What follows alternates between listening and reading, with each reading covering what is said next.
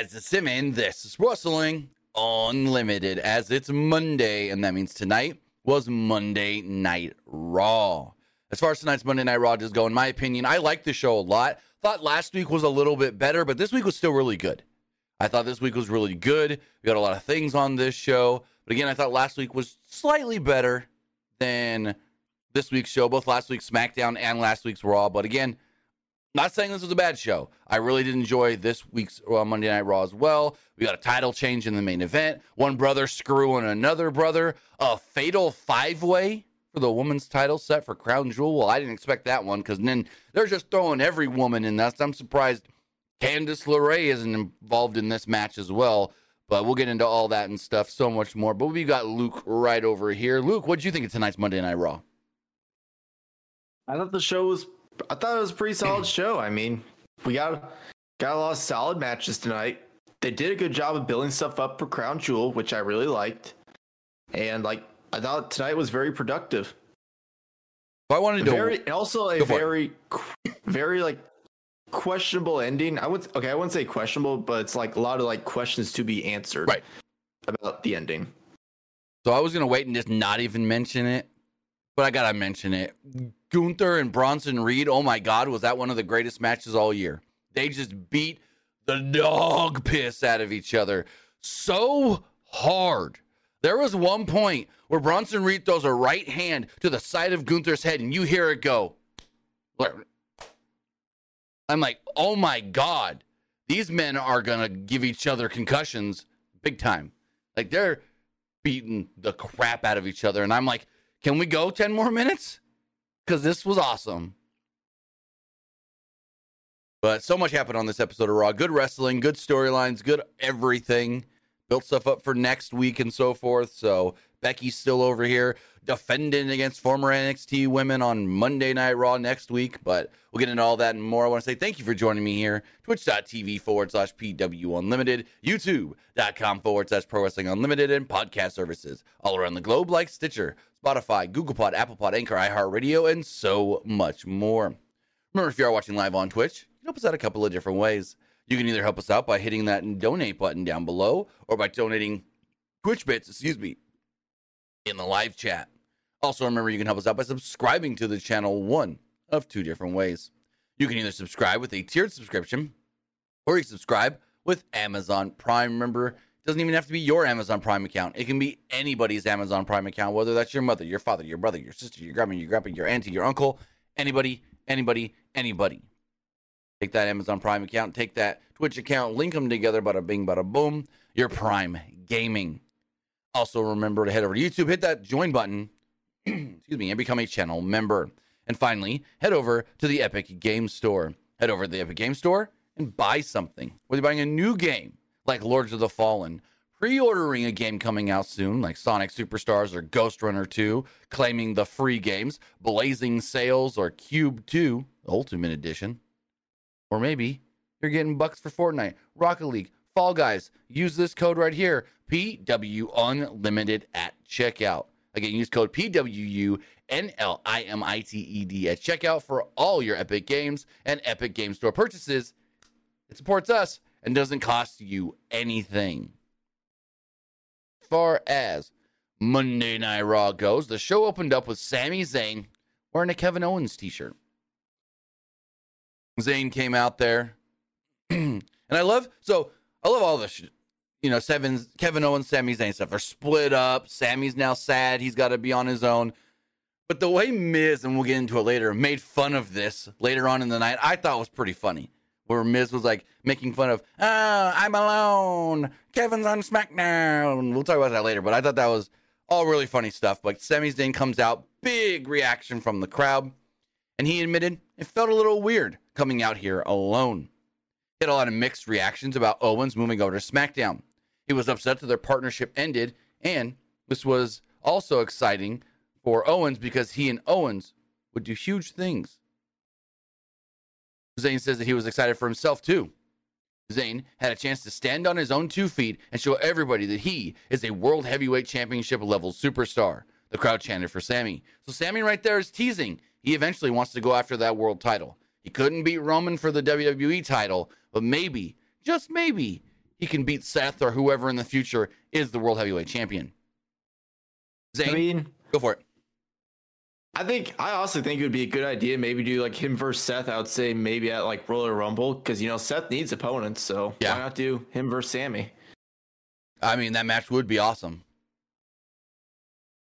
So Zayn was initially excited that Jey Uso got moved over to Raw, but now he's struggling with it because the move of Jey Uso to Raw means the move of Kevin Owens to Sami or to Friday Night SmackDown. After Zayn and Owens reached the highest of highs at WrestleMania, it was all tainted by the Judgment Day. Now, after all of that hard work, Judgment Day was receiving a tag title shot tonight. Basically, Kev, or Sami was like, they're getting a shot at the belts, and they don't deserve another shot at the belts. Is what he was trying to say. Like they didn't earn it. And I'm like, mm, didn't you guys just get a random shot last week? Correct me if I'm wrong. Kevin and Sami just got random shots against Jey and Cody last week, right? I'm thinking correctly. Yeah. Yeah, they did. So Sami over here going, "Uh, they don't deserve it. Well, why not? You guys didn't have to earn it. I don't know. That was a little weird. Maybe I'm not even thinking of it how I'm supposed to take it. Maybe I took it differently. Uh, Zayn didn't know what was next for him, but said the past year of his career was by far the best year of his career, and he reached those heights heights because of the fans. Judgment Day would interrupt. Finn Balor mocked Zayn for being alone. Damian Priest said a thorn, which was Kevin Owens, in his side has finally been removed. It would feel better they could remove Zayn, Rhodes, Zay, uh, Uso, and Drew McIntyre. We started going crazy about Drew McIntyre again, and Rhea's like, calm down, calm down. I told you I took care of Drew. You don't got to worry. Let's focus on the tag titles. And you could tell Priest is getting annoyed with Rhea telling him what to do or what not to do. You could tell. Uh, Dominik I Mysterio, mean, do, you, go for it.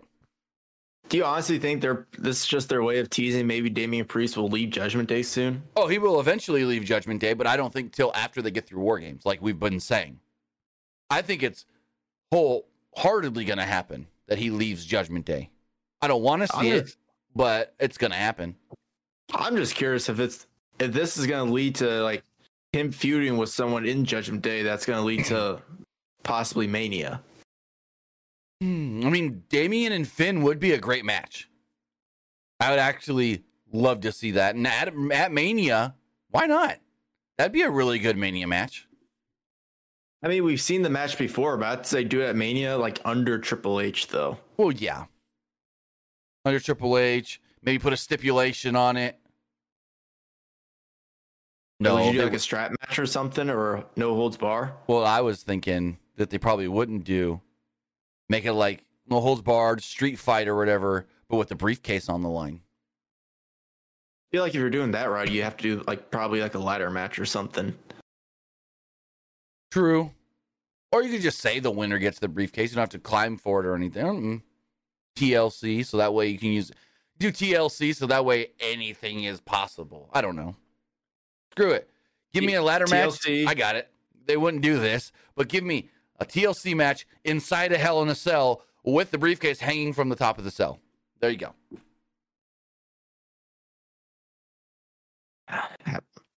That's a convoluted I mean- AEW match. That sounds like a match where like it on paper it sounds really cool, but I feel like if they did that in real life, it'd be like too much going on. Oh yeah.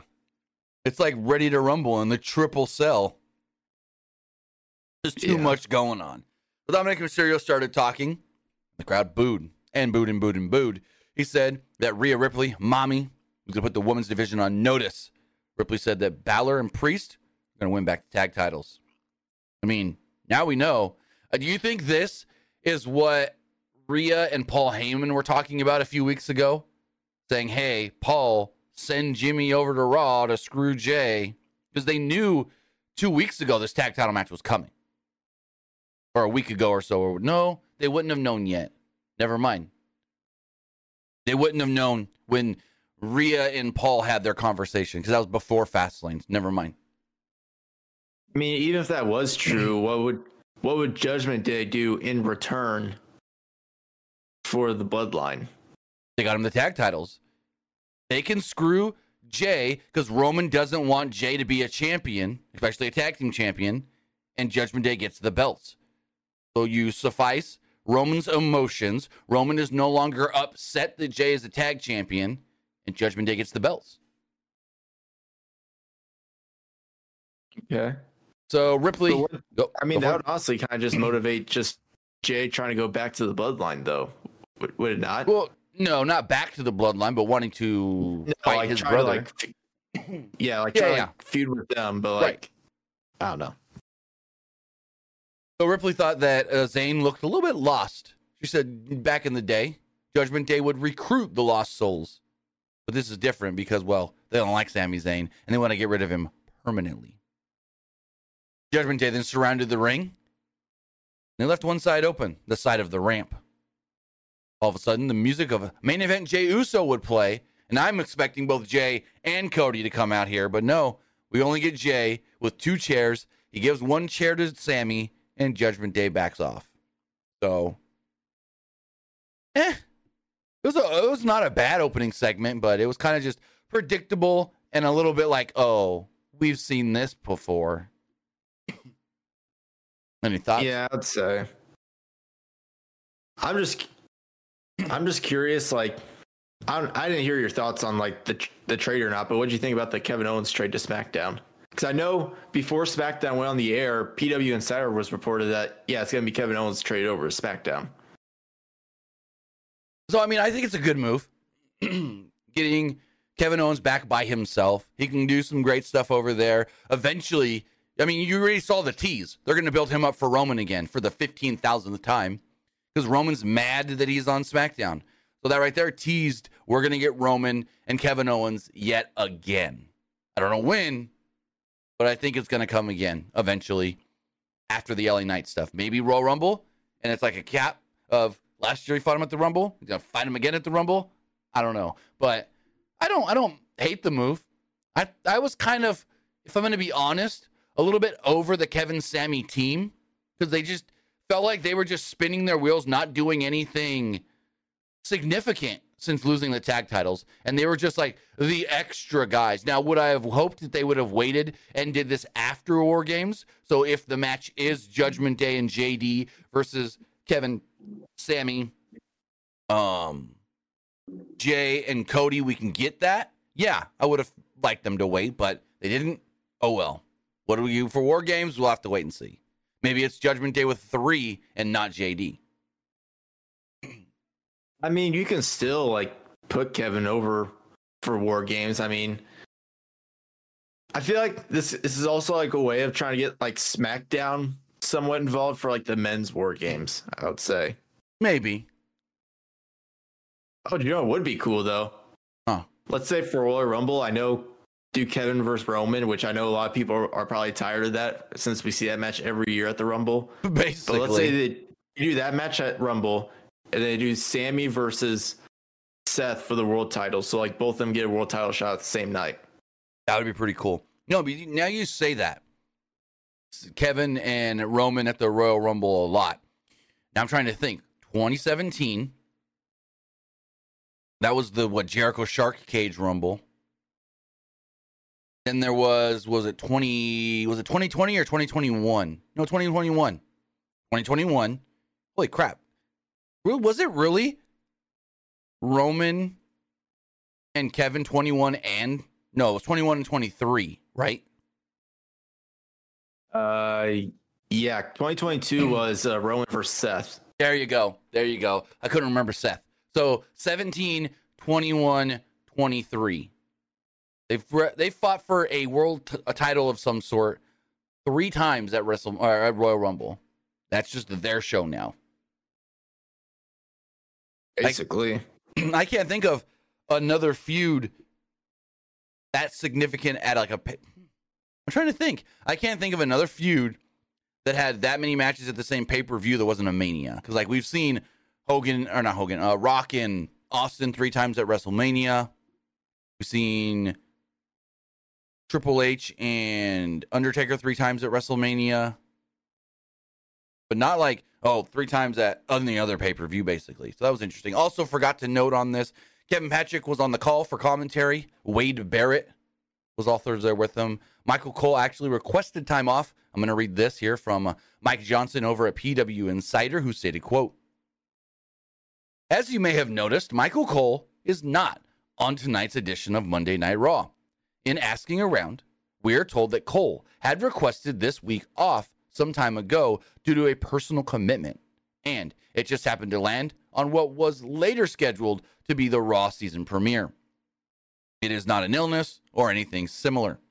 We are told that Kevin Patrick had been scheduled for, quote, many weeks to handle the lead commentary for the show, and Cole is slated to return next week.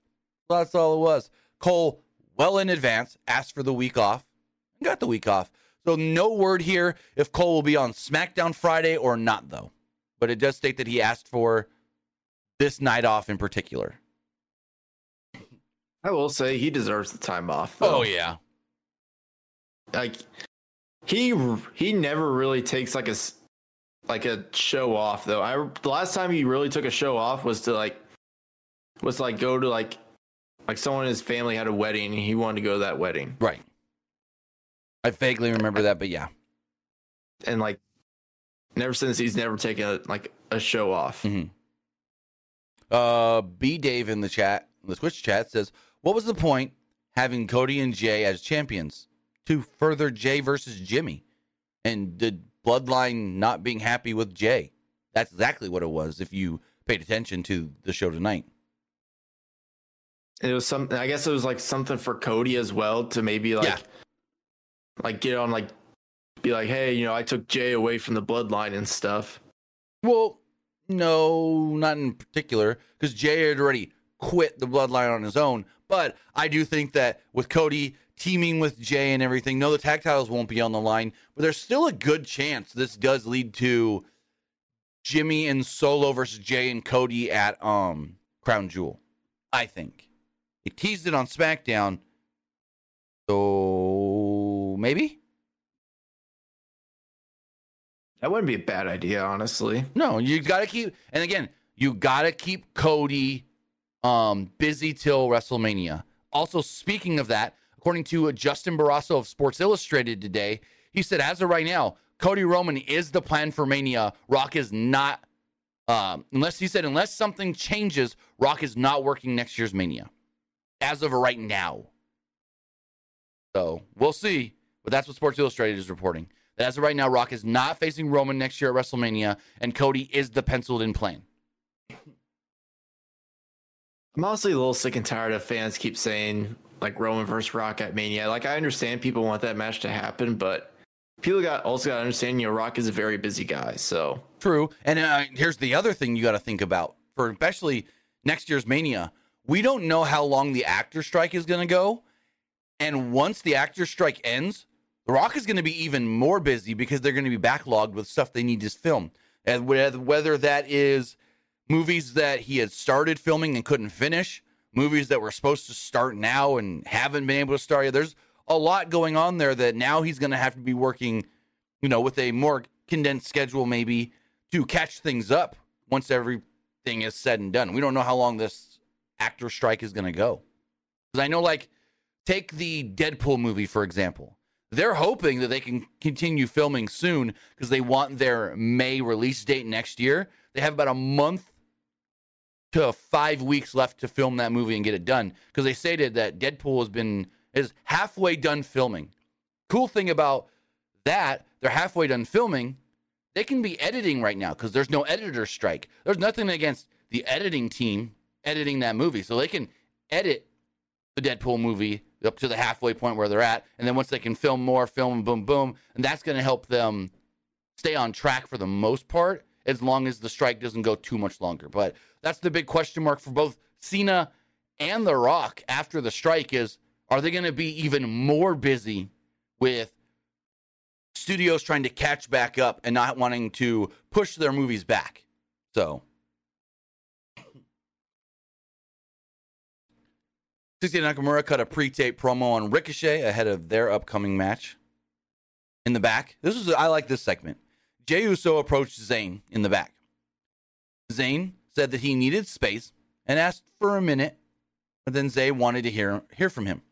Zayn, not uh, Jey, not Zay. I don't know why I said that. Uh, Zayn appreciated that he had his back, but he saw Jey in the ring and said it should have been Kevin.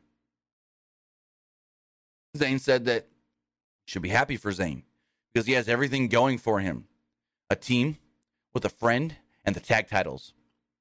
Zayn had none of those things. Jey said he still had him, and then Jey left. Zayn was frustrated and pushed a ladder over. Zayn then caught up with Jey and like, Hold on, hold on, I need to apologize. Zayn said They'd had a bad week, but he was happy for Jey. He offered his hand and asked if they were still good. Jey was serious, smiled and yelled, Yeet. They hugged, and Sami seemed happy. So I liked this segment. I liked the whole Jey walking off. Sami's still frustrated and was, No, I can't hold this on Jey. Yes, this happened because of Jey, but it's not all Jey's fault. That's what he's trying to realize. It's not Jey's fault. It happened because of Jey, but it's not Jey's fault that Sam, that Kevin has been traded. Any thoughts on this segment?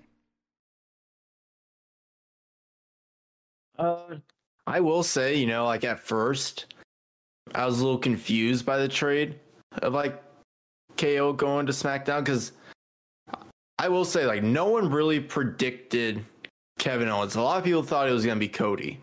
Well, yeah, I But- thought not to cut you off, but I thought, as I kept saying, this was Cody's way of getting himself to Roman on onto SmackDown. But nope, they swerved us. And heck, and like maybe I can also see maybe KO cutting a promo on SmackDown. Maybe he was like, like it was my. Ch- I don't know if they've done this yet, but maybe he can go to SmackDown and be like, "This was my choice. I wanted to go to SmackDown because I wanted to fight Roman again."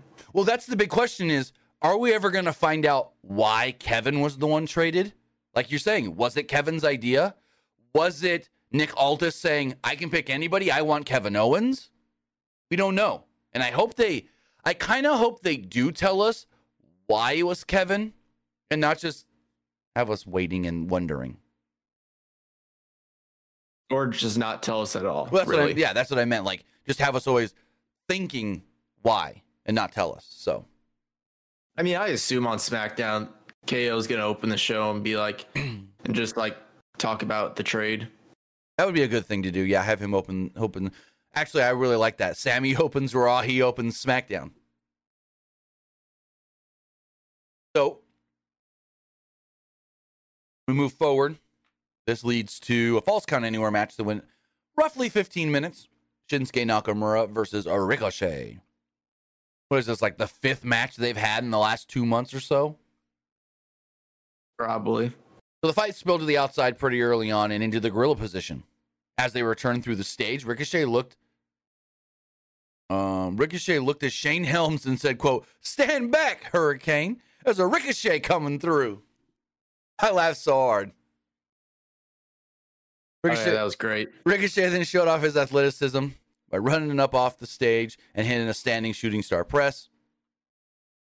They fought in the crowd after a break, and there was a pretty particular spot. Ricochet climbed to the top of a railing above a Vomitron entrance and hit Nakamura with a shooting star press. Think he hit a couple security guards in the process as well to help break the fall. Nakamura fought back once they all got to ringside. He grabbed nunchucks because that's his new thing. Oh, nunchucks. And hit Ricochet with them as Ricochet made sure to cover his head. Ricochet then fought back and placed Nakamura on a table, but Nakamura moved away. Nakamura then hit his version of the GTS and got a two off of it. Also, it's not a CM Punk tease. It's being reported that is not a CM Punk tease. It's just something Nakamura is now doing. Ricochet blocked a Kinshasa attempt at one point and hit an enzuigiri followed by a springboard 450 splash. Got a two. Nakamura kicked Ricochet off the top rope and he crashed through a table that was set up outside a ringside. Nakamura then follows up with a Kinshasa and pinned Ricochet to pick up the victory. Where is this leading to? I get the match happening, whatever. But what are they going to build Nakamura up for now? Like him versus Gunther? Because I doubt he gets another shot at Seth. I mean, I honestly wouldn't mind him versus Gunther because I that would be like a fan freaking tastic match. I know we've seen it on SmackDown before, and that was Right. great. And I think they can have an even better match. But I would kind of wait on it a little bit. I think right now they're just trying to build him up as like a big dominant heel on Raw. Yes. For like the baby faces to feud with. I mean, what they could do is keep giving Nakamura wins and building him up big for somebody to then to finally beat him and it be a big deal that somebody beat him and then that person can move on to either Gunther or Seth. Yeah, uh, that's that's what I think. Yeah. I just my big problem is Ricochet. What are they doing with Ricochet? He just seems like, oh, that's the guy we can beat every week. It's unfortunate for Ricochet, to be honest.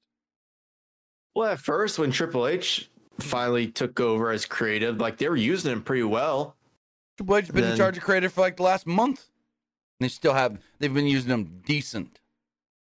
It's not like Triple H took over last week. Triple H has technically been in charge of this show final call for the last four weeks or so. But I get it. Yeah, I just think. Go for it. I mean, I would honestly give it time. Maybe. Yeah. Maybe the route they're going, he picks up a lot of losses, then he tries to like. Then he tries to like refocus a little bit. Then he starts going on a big winning streak. I could see that. Uh, so Chelsea Green and Tegan Nox got into a little spat backstage. Green tried to act tough, but Nox wasn't worried about her and wondered how quickly she would be hiding behind Piper Niven. Green was offended and then left with Piper. Kayden Carter, Katana Chance, and Nikki Cross were also seen just standing behind Tegan. Kind of weird. Like, we got to get all these women on screen. They don't need to do or say anything. We just want them all there. And there we go. Like, what? I guess it's just built hype up for the next match. That was just a match. I don't know. This was kind of a nothing happening segment. I wouldn't say nothing. Though. Why? Well, no, you're right. Because it is teasing the next feud for Chelsea and or the next challengers for Chelsea and Piper. I just don't know how why they have Kane Carter and Katana Chance involved when they're clearly trying to build this around Tegan and, and Italia. I doubt it, but are they gonna make them feel like they're buddy buddy with Tegan and then screw Tegan and Natty? Turn them heel. They attack and screw Tegan and Natty out of their title shot or something. I feel like if you're going to turn them heel, you might need to change their gimmicks. Well, no, they could still be the party party girls. They're just like the mean girl party girls. They can still dance and be cocky like that. Mean girl party girls. Is that even a thing? Yeah. They're the mean girls at school like that think they're the super popular kids, like the the most popular chicks in school, and they hang out. I don't know. My my school was super small and didn't really have cliques like that, so I don't know. yeah, I don't think I've. Yeah, I don't think I've ever seen that at my school. I mean, it's a thing ish, you would think. Just make them mean girls. Just make them the mean girls. And they could still like think they're cool and that their dance moves are them being cocky. I don't know. I don't freaking know. But this did lead to a cool go for it. Maybe like the mean popular girls that Yeah. think they're the best, and then they say no one, no one's allowed to party with us. Right. This did lead to a good Gunther video package before we had Piper Niven versus Natalya. All right. Did you notice the little boy during Natalya's entrance when she was giving the girl the glasses? Did you? Uh, I don't think I noticed that. So Natty was walking down the aisle and she's high five and She stops, high fives one kid, walks over, starts high five fiving the other side, stops. She tells this little girl, Hey, come over here. She goes to give this little girl her sunglasses, and this little boy in the front row just grabs her titty. Just grabs her titty. All full whoop whoop. Kid couldn't have been no more than like eight, nine, ten years old at that. Just full on hand. Grab the boob. It's actually like- kind of funny because like, he oh. knows he's not going to get in trouble because he's a kid. Exactly. Did you Well, see yeah. that? I, I know this video was like a was like a long time ago, but did you see that YouTube video of the little kid at a live event spanking Alexa Bliss's butt? Oh yeah, that's an old video, but yeah, I've seen that. Basically similar to that.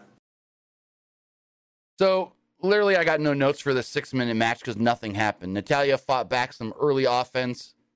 There was a distraction by Chelsea. that allowed Niven to hit a running crossbody and pick up the win. match went six minutes, and I got no notes because nothing happened. I mean, there was post match. Green and Niven were putting the boots to Natty. Tegan ran out to make the save. Basically said, "Hey, we're going to team up and challenge you guys." Even though Natty lost. Any thoughts? I will, I will say I like how much they're using Tegan lately. yes. Like ever since like Triple H took over, because you mm. can tell like when even when like Vince was empowered, she was not even using. But think about it. Triple H has always been high on Tegan Nox. She was supposed to win the second Mae Young Classic. She was supposed to win like the first one, then I think she got so, hurt probably. couldn't be in the tournament. She got hurt, yeah, and yeah, both tournaments kind of got screwed for her. Yeah, because I think the original plan was she was supposed to enter the first one, but then she got hurt, and then she was supposed to win that first one, and then then they were gonna put her in the next one and have her win, kind of like a redemption thing. Like like I couldn't participate in the first one because I got hurt and stuff. Right. I wonder how I wonder how differently that would have turned out if she won instead of Toni. True. Very true. That's something you gotta think about.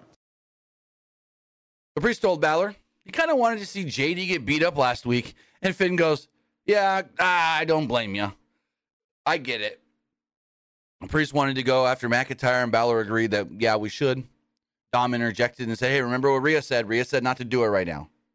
Rhea then showed up, and she was on a phone call. Priest noted that she's had a lot of calls recently. They don't know what it is. And she said, Oh, I'm, I'm handling business. There's a little defensive there, I felt. Maybe I, I took that wrong, but did it come off defensive to you? Or she's like, I'm, I'm handling business. Like she doesn't want them to know exactly who she's talking to. Could I be wrong in thinking that? I would say like defenseless. I I think maybe her thing is maybe like I'm busy handling business, so like don't bother me kind of thing. True. Um, uh, since. Saturday said, speaking of JD, he wasn't on the show tonight. Right, no JD. Which didn't we see him? mm, trying to think. When we saw him We last saw him- week. We saw him on SmackDown before Fastlane. Right, but did we see him on Raw last week after Fastlane? Yeah, when Priest was choking him, holding him up on the wall. That was during Raw last week. So he was on the show. Last, oh, they're probably selling him getting destroyed by uh, Drew. Remember that big ass back body drop that everyone's been talking about? Oh yeah, probably. Yeah, they're probably just selling him getting destroyed by Drew. Because he did the perfect, I'm just going to get killed kind of match with McIntyre last night or last week. But Dom asked if Rhea needed him at ringside for her Shayna Baszler match, and she was like, uh, no. She would remind the rest of the division why Mommy was always on top, and that Judgment Day would remind everybody why they run Raw. This then led to Seth Rollins and Drew McIntyre. Speaking of old Drew, Rollins entered looking more stupid than ever. He recapped the events of last week and then called out Drew McIntyre for some answers. McIntyre entered. He said he wasn't going to babysit Rollins for the next few weeks to make sure he's the champ at Crown Jewel. Rollins said that he could handle his own business, but wondered if McIntyre could handle his own business or if he's enlisted some help. Basically saying, You asked Judgment Day to come help you? McIntyre told him to elaborate. Rollins played back the footage from last week where McIntyre could be seen speaking with Rhea Ripley. Rollins asked him to elaborate. McIntyre said that he wasn't a thirsty creep like Jey Uso. Ripley came to him and wanted to discuss what uh when what they discussed was none of Rollins' business. He just needed to worry about defending the title of Crown Jewel. Rollins said that nobody was taking the title from him, especially not Drew. Rollins said the last few years have been messed, really uh, messed up with McIntyre. McIntyre had a big had big matches that have ended with failures, and he was afraid of failing again. So maybe he's enlisted the help of Judgment Day so he doesn't fail this time. McIntyre said that Rollins sounds rattled, and he should be rattled. The last time they had a world title match, McIntyre beat his ass. McIntyre reminded Rollins of the reasons why he'd come up short lately, including the bloodline. But Rollins told him, get over it. McIntyre said that Rollins was living in a dream as the champion with the fans singing his song. There was a time when McIntyre wanted to uh, wanted that too, but when he achieved the dream of beating Brock Lesnar in 5 minutes to win the title, nobody was there. It was a tough time for the company during the world pandemic, and they needed somebody to step up, and he stepped up. Fans actually applauded that. McIntyre thought that the mo- moment passed, but he got a second chance against Roman in the UK, yet the bloodline would screw him. Rollins could forgive him if he wasn't over it. McIntyre had a third chance now, and Rollins will have to reinvent himself for the 53rd time after McIntyre beats him to win the title at Crown Jewel. Rollins knew what McIntyre was going through and knew how hard it was to get back to the top of the mountain. It took Rollins four years of uh, scratching and clawing to get back to the top, but all he was hearing was McIntyre make excuse after excuse. Rollins said that he was going to beat McIntyre Crown Jewel, and it would be the best thing to ever happen to him because, for the first time in a long time, McIntyre would have no one to blame but himself. I really loved the back and forth here. I thought they both had good points. I thought they both made a great argument for why they're kind of like doing this and upset and this and that. So I really enjoyed this segment, and I thought these two were great on the microphone back and forth. What did you think? Oh yeah, the segment was great, but my gut keeps telling me that they should be waiting on this till like Mania. But I feel like also this could be like a good start. Maybe like Drew loses at Crown Jewel, he wins the Rumble, then challenges Seth at Mania. Good chance, yeah. I, I I do agree that this feels like a huge match that needs a huge stage, bigger than just Crown Jewel. So, oh, Crown Jewel already feels like WrestleMania because they always get a lot of people there. Yeah, yeah. Oh, we got a Bronson Reed video package here. Then the announcers congratulated Logan Paul on his win over Dillon Danis, and I'm like, did you did you watch the fight? Dillon Danis didn't didn't even try. Dillon Danis just was a punching bag for Logan Paul. Like this was an embarrassment on all parts. Like Dillon Danis tried to go for a takedown and Logan Paul stuffed it no problem. Like, come on. This was I don't even know. But then they aired the clip of Logan Paul challenging Rey Mysterio for the US title. They then aired a clip of Rey Mysterio on the Michael Kay show, where he said he looked forward to hearing from Paul this Friday. Not sure why they aired that clip and not the one of him on uh, the MMA Hour with Ariel Helwani. But hey, do each their own, whatever. Apparently, I saw an advertisement for this because he was on ESPN New York Radio, the Michael Kay show. They used a damn photo of Rey from 2011 after winning the WWE title. You used a, a 13, 12 year old photo. You can't use the current one of him with the U.S. title, anyways. Even he was even at the Rams game yesterday, and the Rams put up a TikTok of Rey saying, "Yeah, I heard Logan's challenge. He can come find me in SmackDown." Oh, you think Logan Paul is actually going to show up on SmackDown this week? Oh yeah, they officially announced it. WWE has officially announced Logan Paul will be on SmackDown Friday and Raw next Monday. I'm curious to see if, like, once they do the match, which they're going to, I'm curious to see if he'll actually like win the belt. I kind of want Logan to win. I'm gonna be honest. Do you think they do this match in Saudi? Yeah, it's gonna be the crown jewel match. Well, my biggest question is like, if he wins the belt, like, is he gonna be a, on like WWE shows like a lot more, and like, and like defend the belt, not just defend it on like premium live events? I mean, yes, he's gonna have to. If he does win the belt, he is gonna be have have to. Mm, let me rephrase that. He is gonna have to be around maybe a little bit more if he does win the belt. I I assume that's what I would think. That's what I would want. Uh, Tyreek has a good question in the YouTube chat. No news on AJ? Just asking. Nope. They're still selling them injuries, which is weird. All he did was get beat down by Jimmy in the back. You know how many people have gotten beat down and are back by like the end of a show or within the next week? But for some reason, AJ's just dead. I don't understand it. Maybe they might be waiting for Luke Gallows to probably come back in order to bring back AJ. I don't know. It's kind of weird. They've been doing a lot of start and stop with AJ Styles over the last year. And I get it, AJ. Well, because AJ was out for a while with an injury, but once he came back, they like haven't done anything of note with AJ, in my opinion, like anything significant. And more the or the OC. True. I think uh I don't know. Maybe maybe they they had plans for him at Mania, and he got hurt, and they're just struggling to think of something for him. Right. So then So- this uh, this led to Ludwig Kaiser versus Johnny Gargano. Match went about ten minutes. Vinci almost inadvertently cost Kaiser the match after he got in Kaiser's way, leading to Gargano hitting him with a draping DDT and a one final beat. However, Vinci poked Gargano in the eye, which caused him to let go of the cover. Gargano then attacked Vinci, who actually escaped by running through the crowd, or running through the ring to the crowd. The ref was fine with this because he didn't see them touch. Kaiser then hit Gargano with an enzuigiri and a reverse STO into a DDT to pick up the victory. Cool. The match was all right. Wasn't all that great. Like, I didn't care for it. And then they said something about the reason no Ciampa is because he's not cleared to compete. I don't think he's actually injured. They're still selling the injury of the beatdown from last week or whatever. So, eh, this is all right. Any thoughts?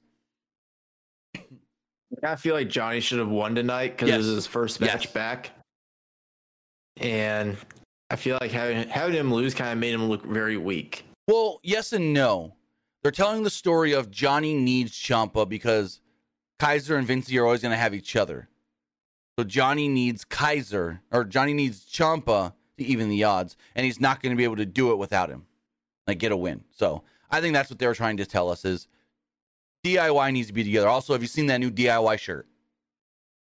I have, yes. Yes, I want it. The red, the red one? yes, the one with the DIY red going down the front. Oh yeah, I've Yeah. seen that. They just put it up like this weekend or something like that. It's brand new. Johnny just tweeted it out for the first time today. But I just feel like maybe tonight, I feel like Johnny just needed the win a lot more than Ludwig. Well, yeah, that is true. That is true. But for with the story they're trying to tell, I'll let it pass because it's all just going to lead to the tag match. DIY getting that big tag team victory, and then we go from there. So Becky Lynch bumps into Indy, Car- Indy Hartwell and Candice LeRae. Hartwell was instantly heated and confrontational upon seeing Becky. Hartwell said Lynch was given an opportunity after opportunity, but wondered when she would get a shot at the title that she never lost. Well, didn't she just have a number one contenders match on NXT that uh she lost? So if you can't win a number one contenders match, now she never she didn't win the number one contenders match, so why is she bitching that she's not getting a shot? You didn't earn it. Now I get the whole I vacated the belt to come to the main roster. So maybe she should get another shot, but you gave the belt up. You could have said, "No, I'm going to hold on to the belt and go to the main roster with it," or "No, I'm going to hold on to the belt and stay in NXT." I don't know. This whole Indy Hartwell stuff is confusing with the fact of Dom and Becky are now on the main roster with NXT titles. Like, why couldn't they have just let Indy hold it for a little while then? But again, different regimes running different things, different people in charge at that time. So um, Lynch said that she would talk to Pearce and make it happen. Hartwell quickly became happy and impressed. Like, I just, I don't care for this match because it's just Indy throwing a bitch fit and then Becky going, eh, calm your tits. I'll give you a shot. Like, why? Why? This is uh, not a fan. Not a fan of this. Becky just giving anybody and anybody a shot without them having to earn it. Now, granted, Tegan earned hers by beating Natty. Lyra earned hers by winning a fatal four way, but it's like Natty Triple threat, actually. triple threat. You're right, triple threat. But it's like Natty didn't earn anything when she got the title shot. Indy didn't earn anything. Honestly, Indy lost and is still getting a title shot. So not a big fan of this. Becky's gonna win. Nobody expects Indy to beat her, and so we go from there. Whatever, whatever. I know they just put the belt on Becky like not too long ago, but I'm really curious to see like how much longer they'll keep the belt on her Right. because you know Shawn Michaels. I know when when the New Day had the NXT tag title, Shawn Michaels said he wanted the belts on the on the New Day for as long as possible. Right. So Also- I I don't know if this is the same thing for Becky or not, but we'll see. Also, as Becky went to walk away, she went face to face with Rhea Ripley, and then Rhea left. They've teased this now. This is the third time they've teased this match. And they're doing the slow burn. So McIntyre approached Zayn in the back. McIntyre couldn't believe that he forgave Jey so easy. Zayn agreed with Rollins that he needed to put the bloodline in the past. Jey has done everything he can to make people believe in him, and McIntyre was the only one who didn't buy it. McIntyre said that Zayn can't understand because he's never been a world champion. Zayn said McIntyre could find out what level he he was in a match next week. McIntyre accepted. We're getting Sami and Drew next week, and boy, is that going to be fun! Is that going to be fun? Uh, Rhea Ripley cut a promo ahead of her match. She basically just said that what she has already done is run this division. It's her division, and mommy will always be on top. Cool. Then we had a five and a half minute match Rhea Ripley versus Shayna Baszler. I got no notes because nothing really happened in this match. Again, another no- like this was like a tale of two shows. Really, really, really good matches, but then the other matches were just nothing happening matches with dumb finishing sequences. It's just weird. It was it's, it was very inconsistent, if I do say so. Because again, we had some really good matches and then some just nothing matches. Yeah, I agree with that. I mean, well, I will say, you know, like every show, you're not gonna. There's gonna be like some like matches that aren't gonna last as long. So maybe this one was for a purpose. Well, it's not even that they was short. It was that there's like nothing of note that happened. Then, uh, I don't know. Too many matches. So, in my opinion, is too many matches with crap finishes. Like this one ended in a DQ. The Gargano match had Vinci chasing him around the ring and in the ring. It's just like, what are we doing here? I get it. Eh, you want to keep people strong by not getting technically beat clean. But then what does that do to the person that wins? Nothing. They need the clean victory. They need the big win. And it's when you start saying, well, this person can't lose, but we have to have this person win. So this person needs to lose in a way where it doesn't seem like they actually lost. It's just weird. Too much of that on this show. And like nothing happened until Nia Jax marched out. So Raquel Rodriguez followed her out there. Jax then knocked her down anyways. Zoey Stark would then appear through the crowd out of nowhere, and Stark knocked Jax down with a cannonball. Rodriguez then chucked Starks into the ring and tried charging at Jax, but Jax moved and she crashed into the steel steps. Starks kicked Ripley in the head, and then this led to a DQ after they were already fighting. Ripley then chucked Starks into Baszler. Yeah, this is a big mess that is going to lead to a fatal five way. Because that's not going to be a big congealed jalopy of a match. Like, that's going to be a whole lot of what the hell's going on. Fatal five way? You know, I can see, honestly. What?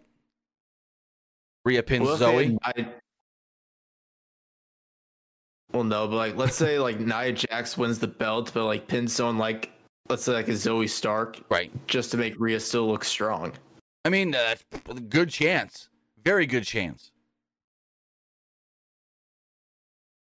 Because like, I mean, Rhea does have to lose eventually, and I feel like, I I mean, I don't know if it's necessarily like time for her to lose, right? But I don't think so. But she's also held the belt since like Mania, yep. so since Mania, and honestly, I love Rhea Ripley, but this title reign has been lackluster. I'm gonna say it. Her oh, title oh, yeah, reign absolutely. has been very lackluster. Hundred percent.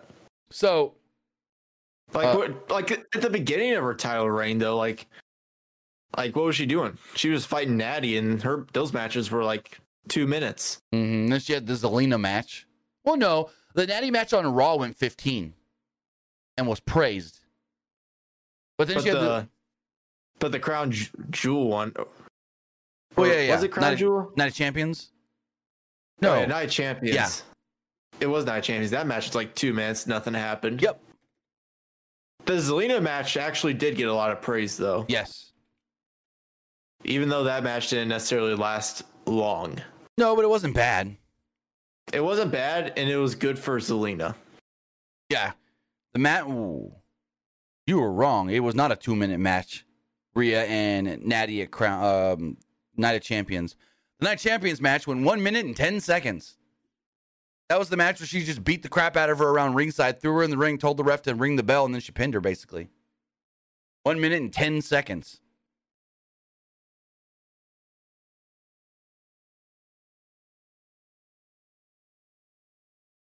But uh, since Saturday in the chat says that was kind of unfair, make it a five way. It is a five way. Five way at the pay per view. It's Rhea defending against Nia, Shayna, Raquel, and Zoe. As we learn later from Adam Pearce. Speaking of Adam Pearce, Adam Pearce told Becky Lynch that he would speak with Shawn Michaels and make her title match against Indy Hartwell official. So it seems like anything that they want to do on the main roster with the NXT stuff, whether that is Becky defending her title or Dom defending his title, which we haven't really seen much on the main roster, Shawn's got to approve it, which is kind of weird. Really weird, though. Now, so Adam Pearce has more power now, right? That he's the Raw general manager. It's not the whole back in the day. Oh, you want this? Well, I got to call and get it get it made. I'm the go between. He's got more power to just make the matches now, right? Him and and Aldis. At least that's what they want us to believe. Well, I mean, even back in the day, I mean, he still like made some matches. Like he always said, there was like some parts where he said, "All right, fine, you got the match next week." Right. Because it's just weird. Because like, there's a lot of times when he'd be like, "All right, I'll see what I can do about it," which was like, I got to call my boss to get it approved. But it's just weird because now he's got to call Shawn to get NXT stuff. I don't know. Xia Li showed up. They're still teasing this from last week. Xia Li showed up and wondered when she would get a shot. You'd get a shot when you do something. We never see Xia Li. Xia Li is somebody that you forget about. Anyways, Lynch said that she already had a, a contender, but Li could be next. She just needed to say the word. Xia Li was suddenly in no rush and responded, on my time. So, yeah. Kind of weird. Yeah, like we don't see Li. Like, honestly, I'd rather give it to Nikki Cross before Li or Kayden Carter and Katana Chance. At least we see them on the shows, sorta. like, yeah, like I totally forgot about Li. so did I. Like, they- so Uh, Jade Cargill then showed up and told Lynch, nice title. Lynch told her to get in line and left. Cargill laughed. I really like what they're doing with Jade Cargill Yes. right now. Yes. I really do.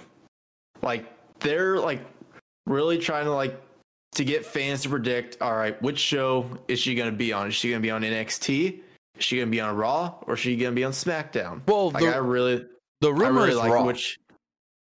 I know, I know the rumor is Raw, but maybe this is their Right, way of right. trying to get, trying to get fans to like actually predict and, like probably try to like avoid like the reports and stuff. True. I get that. But it's also I love that they're having people like Becky and people like um uh-oh. Uh, What happened? The stream is chugging a little bit. Give me one second. The stream's still live for you guys watching. For some reason I got an error on my end. I think we're good. I think we're good. Um, but as far as Jades go, I love that they're having these top women like a Charlotte, like a Becky Lynch, acknowledging her, going, "Oh, I know who you are." And I like Charlotte going like, "I know who you are. I'll see you soon." And then I like Becky being the like, "Oh, you want me?" Get to the back of the line. So I like I like that they're using her in this way. And Triple H said it at the press conference after Fastlane. We're not going to put Jade on television in situations we don't think she's ready for till she's ready. So I appreciate that. I really do. The only question is, like, when are they gonna actually like have her wrestle though? Because that's I think a lot of people are like still waiting for that. Triple H said not till they feel like she's completely ready. He said we don't want to throw her out there till we know she's ready to take the bull by the horns. Is basically what he said. Till she's ready to go out there and be that mega star and not fail and just be what we know she can be. They're to wait and they're to tease and they're to slow build her. Which I appreciate. Not just being like AEW and going, we got you, now go out there even though you're not ready. No, they're going to make sure she's ready. Uh, stream is chugging again. I don't know why. I don't know why. Give me is one it just second. laggy? Yeah. It buffered a little bit. But give me one second, guys. If you're watching live, going to drop the quality of the stream a little bit. May not look as good, but it might run smoother. Let's hope that helps. As we move forward, Jackie Redmond interviewed Cody Rhodes and Jey Uso. They said some stuff, and then Rhodes told Jay, "Say the word, say the word, say the word," and he looked around and was like, "Yeet." So there we go. This then led to a 12 and a half minute banger with Gunther and Bronson Reed. Who was this match great? I almost said, I almost said like when you said said Gunther and Bronson Reed, I almost said big meaty man slapping meat, but but Kinda. can you really say Gunther is like a necessarily like a big guy like he used to be? Yes and no. I mean, kinda because he's tall. He's tall, but he's not necessarily like a like a big big guy. He lost a lot of weight. Right. He, I feel like he's just more of like a just like a taller wrestler. Yeah. Uh, so Reed went to the top for Tsunami and Gunther stopped him. Reed gave Gunther a back body drop, excuse me, on the apron before knocking him over with a shoulder tackle. They exchanged some chops after a break, and Reed blocked a chop and hit a headbutt, and Gunther responded with a hard clothesline. Reed followed this up with a thrust kick and a power slam for a two. Gunther then chopped and clubbed away at Reed, but Reed grabbed him and hit him with a Death Valley driver for a two. Reed went for a senton, but Gunther got his knees up and hit a running clothesline for a two. They battled on the top until Reed hit a huge superplex and got a near fall off of it. Also, before the superplex spot, they were chopping and smacking and punching each other in the chest and the head. Like I said earlier, there was one shot from Reed to the side of the head of Gunther that sounded like Holy crap. So they're battling. They hit the superplex. Reed then misses a tsunami off the top. Gunther goes for his front dropkick that he barely connects with. Clothesline, splash off the top, near fall. Reed kicks out. Crowd's going wild. Gunther didn't waste any time though and planted Reed with a super smooth power bomb, like he didn't have any problem getting Bronson up and pinned him to pick up the victory. Like he grabbed him and like he kind of grabbed him in a weird way where I thought he was to go for a gotch style pile driver. And then he just like, whoop, threw him up, threw him right back down, no problem. Pinned him and won. Man, was this awesome. 12 and a half minutes of pure greatness. What'd you think? Oh, yeah. Right, this this was a really fun match. I I honestly enjoyed it. Like, honestly, give me another match of this. Oh, give me five, ten more minutes. I wish it would have kept going. Give me more. They should have put this on like a premium live event where it would be like 20 minutes long. But, but here's the thing with that. Like you have said in the past, fans have kind of not been super receptive to Reed. So maybe the thinking was do this on TV just in case the fans don't get behind it because they haven't really been getting super behind Bronson Reed. But they got behind both guys in this. I hope this match opened up everybody's eyes to Bronson Reed and showed, hey, this is what this guy can do all the freaking time. Yeah, but I feel like maybe in the past week or two, fans have start started to get like slowly behind right. him. Like when he first returned, like people didn't even know who he was, which is very unfortunate. Yep. This man beat Okada. Beat Okada, you and he was a former North American champion. Mm-hmm. Jackie Redmond interviewed The Miz. Miz was offended that we're at the season, we're on the season premiere. He's not even in the first or second hour. Adam Pearce booked him for the third. He said that we're the, we're the season premiere and I should be opening the show. I'm the A-lister. You don't open it with a Sami Zayn. And then he makes fun of Sami. Yeah, I lost Kevin. Yeah, I'm all by myself. He said that Zayn, or he mocked Zayn for missing Owens and also suggested that Nick Aldis take over for Pierce and run both shows. All of a sudden, Nia just pops up on screen, takes the mic from Jackie, turns around, said, Everybody's giving me their best shot, and I'm still standing and looking pretty. Well, I haven't given anybody my best shot yet. And when I do, they're going to stay down. And she's like, On Raw, I do the squashing. And then she slams the mic into Miz's chest. Miz is like, What was that? Anyways, and Jackie goes, Sorry, Miz. Um, I'm getting word. We're out of time. And there we go. I'm like, okay, you could have cut that four minutes and gave me more Gunther Gunther Bronson Reed. So I mean, go for it. I don't. I don't want to say like an sound like an a hole or anything, but but you honestly could have just got rid of the Miz segment and just had Nia just do her thing, and then True. Then had add more time to Gunther and Bronson Reed. Miz wasn't needed at all. At all. No, he wasn't. Which I know that sounds mean. No, it doesn't. For what the segment was, no. Uh, Ripley confronted Pearce in the back in his office. She was pissed that people kept interrupting her matches. So if you're really in charge, you do something about it. And she's like, I want a chance to take control of the division. But all I keep getting is chaos. And he's like, hey, you've had plenty of time to try and get control of your division. So you know what's going to happen? Crown Jewel, you're going to defend the title in a fatal five way. It's going to be you, Raquel Rodriguez, Zoey Stark, Shayna Baszler, and Nia Jax. Ripley was pissed, but said she would eradicate all of them. Jinder Mahal showed up with Indus Sher. He said he wanted to talk to Adam Pearce, and that was it. What are your thoughts on the five way? I think you already may have said it though. Yeah, we- we already- talked about already that. said it. Yeah, Yeah. we did. okay. I want your thoughts on Akira Tozawa. What do you think of Tozawa in the back with the dumbbells just doing his little workout?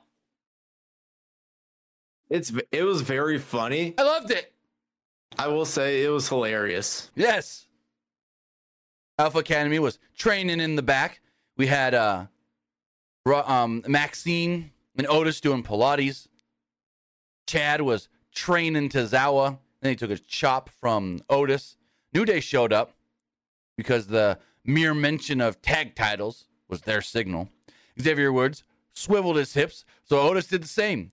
Kofi then joined them until Gable told him to shush. Gable said we'd get out Academy against the New Day for the first time next week. Tozawa then yelled something. I couldn't understand what he yelled. Do you know what he said? I don't know what he said. Did he say I, thank I you? I can't remember what. I can't He remember yelled what he said. something. It, it wasn't thank you. No, he yelled something. Woods said it was spicy, and then he went back to his little workout, and then Woods kind of like tried to do it with him, and Woods was trying so hard not to laugh. You could tell Woods was trying not to break. This is funny as hell. I loved it, and it set up a match for next week. That for some reason they didn't tease later. When they did the rundown, there was no graphic for New Day versus Alpha Academy, which is weird. Because like literally, Yeah. well, I get it. If it's real, then we're supposed to think since they did the whole next week on the show right after this, there wasn't going to be time to make the graphic, I guess you can say. But as far as next week's Raw does go, Sami Zayn will be taking on Drew McIntyre. The NXT Women's Championship will be on the line when Becky Lynch defends against Indy Hartwell. The New Day will take on Alpha Academy, and Logan Paul will appear. Which I'm interested in this one. Why is Logan going to be on Raw if his program is with Rey on SmackDown for the U.S. title? I don't know. Is he Yeah, I don't know that either. Is he going to then also want to challenge Dom for the North American title? Also, I don't know. We'll see. also, I said this earlier today in one of my videos about this.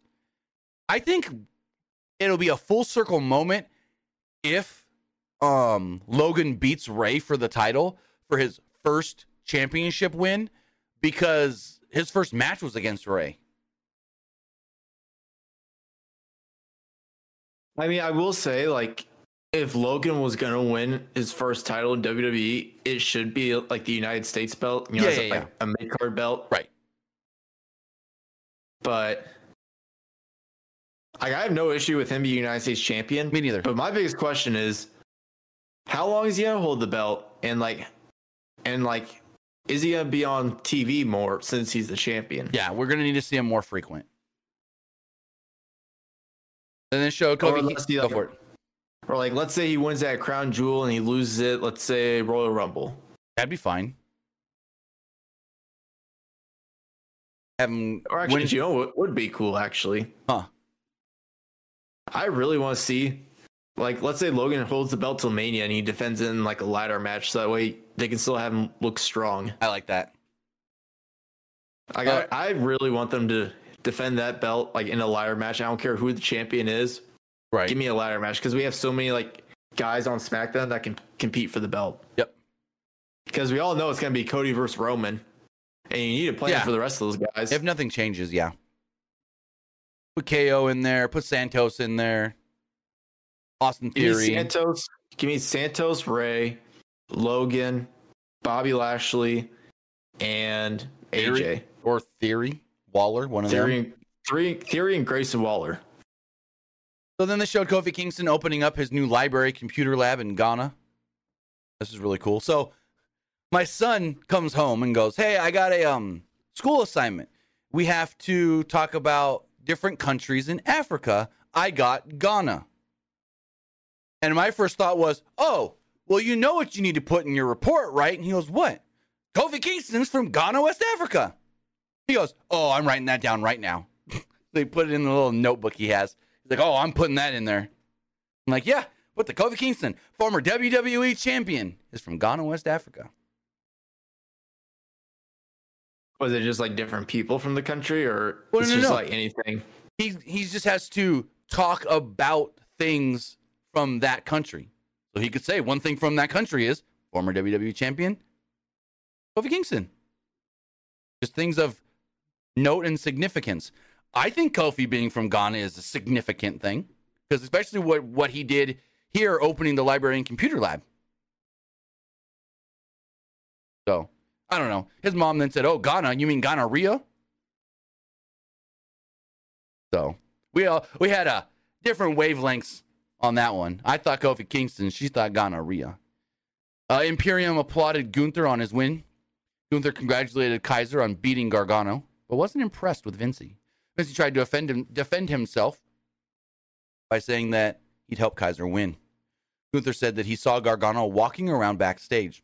He looked at Kaiser and said Vinci had a match with Gargano next week and expected to see him stretchered out the out the building. And the responsibility was, well, Kaiser's. Kaiser looked at Vinci calmly and said, Oh, yeah, no pressure. This then led to main event Finn Balor and Damian Priest challenging Jey Uso and Cody Rhodes for the undisputed tag team championships. Give me like one minute. Talk about this match. I'm about to pee myself. So take over for like one minute while I go pee. Wait, which match is it?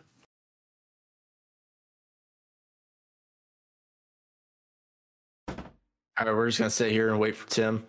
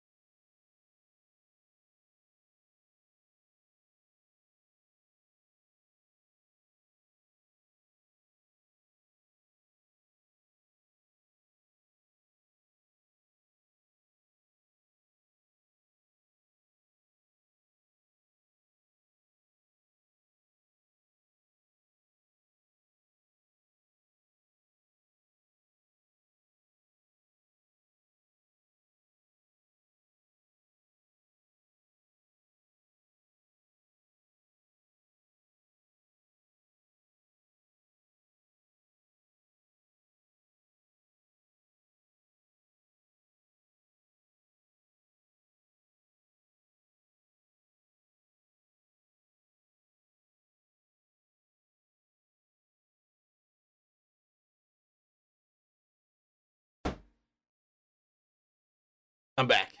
Woo. All right. All right. good. Because I had no notes for this match at all. All right, so 14 minute match for the tag titles ends in a screw job finish, but not in like a bad screw job finish like I was complaining about earlier. I'll say that. Not in a bad way like I was complaining about earlier, because this actually made sense and is going to build up to stuff going forward. But Jey got in some early trouble. So Rhodes tags himself in and handed out a power slam to the bo- both opponents before hitting Priest with a disaster kick for a two. Dom ran out, but Rhodes chased him off the apron. Balor then tried to attack, but Jey super kicked him. Rhodes hit Priest with the crossroads, but the match was about three minutes in. So, you know what happens? This wasn't the finish. In fact, Dom placed Priest's leg on the ropes. Ref didn't see Dom do it, but he saw the foot up there and was like, oh, rope break. Rhodes then knew what had happened because he isn't stupid, stupid as the referee. He chased after Dom, but Balor dropped him with a clothesline. Rhodes and Priest then traded blows after a commercial break. Priest took too much time, so Rhodes dropped him with a pedigree. Um, they then each tagged out. Jey and Balor were in, and Jey hit Balor with a Samoan drop, and Enzuigiri and a flying crossbody for a two. Balor then raked Jey's eyes and dropped him with a headlock elbow drop. Jey responded with a super kick. Jey and Rhodes then hit Balor with a I don't know what they're calling the code D one D whatever. I they're, they're tag the finish. code. I think it's maybe like the code D, I just yeah the code D Code D. Anyways, which it's a cl- it's clever, but well no I don't know because Michael Cole keeps saying the code D one D. Michael Cole is not there tonight, so I don't I don't know. Anyways, they hit him with the cutter finish. Balor actually kicked out though. Rhodes then went for a dive, but Priest caught him and chokeslammed him onto the apron. Jey then went to the top, and Dom tried to stop him. Priest distracted the referee, but then Jey shoved him aside. The delay allowed Balor to get his knees up and allow a roll up for a two. Zayn ran out to beat up Dom, but Priest posted Zayn. Rhodes then chucked Priest into the crowd and called for a tag, but Balor knocked him off the apron. Priest then gave Rhodes a low blow outside the ring. Priest then gave Rhodes a razor's edge through the announce table. He literally wasn't even like close. He literally had Cody up here and threw him. Threw him. Didn't like slam him. Threw him. Cody went crashing through the announce table. Things start hitting the fan. Um, at this point, Jey wipes out Priest with a suicide dive. Jey then checked on Rhodes before hitting the ring, where a Balor hit him with a sling blade and a drop kick. Jey avoided a coup de grace and hit a spear. Jey went for a splash, but Priest, Priest hit the ring and Jey speared Priest. Jey went towards the corner again for a splash, but Jimmy Uso would suddenly appear and super kick Jey. Ref didn't see it.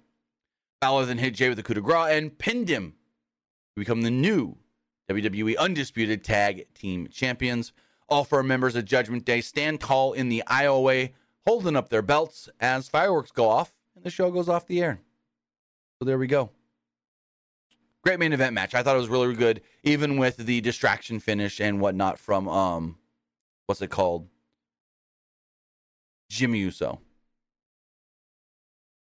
oh, I I absolutely agree. I kind I really like the ending, so that way it can like like get people to watch like either SmackDown or Raw to like to like figure out why Jimmy did what he did. Right. Like I really like those like episodes of Raw and SmackDown. Do mm-hmm. you? Oh, Like, yeah. Where they give out a very like questionable end. So with that, you guys know what we thought of the show. Now it's time to see what you guys thought. I did forget to do the YouTube community poll, which is weird because that's the one I never forget. But we do have the other polls. Let's go refresh the X poll, the Twitter poll, whatever you want to call it. As far as the Twitter poll does go, 58% liked the show, 29% thought it was just all right, and 12% didn't like it. Looking at the YouTube live poll, 74% liked the show, 21% thought it was just all right, and 5% didn't like it. As far as the Twitch poll does go, everybody that voted liked the show. There we go. Very cool. That was a good episode of Raw. Kind of had its ups and downs with some of the finishes and some of the matches and stuff, like really good matches and then not good matches and whatnot. So, eh, I'd say it was a good show overall, though. Any final thoughts? Yeah, it it was good, but like, but like inconsistent matches. Like some Right. good, some bad matches. So with that, guys, I want to say thank you for joining us here. Twitch.tv forward slash PW Unlimited, YouTube.com forward slash Pro Wrestling Unlimited, and podcast services all around the globe like Stitcher, Spotify, Google Pod, Apple Pod, Anchor, iHeartRadio, and so much more. Luke, tell them where they can find you. you can find me over at Twitter X at petking underscore twenty one. And you can also find me over at Twitch at the Luke Petke. With that, guys, I'll be back on Wednesday for AEW Dynamite. Have a great rest of your night. Have a great rest of your week. And we'll see you next time. Have a good one, guys.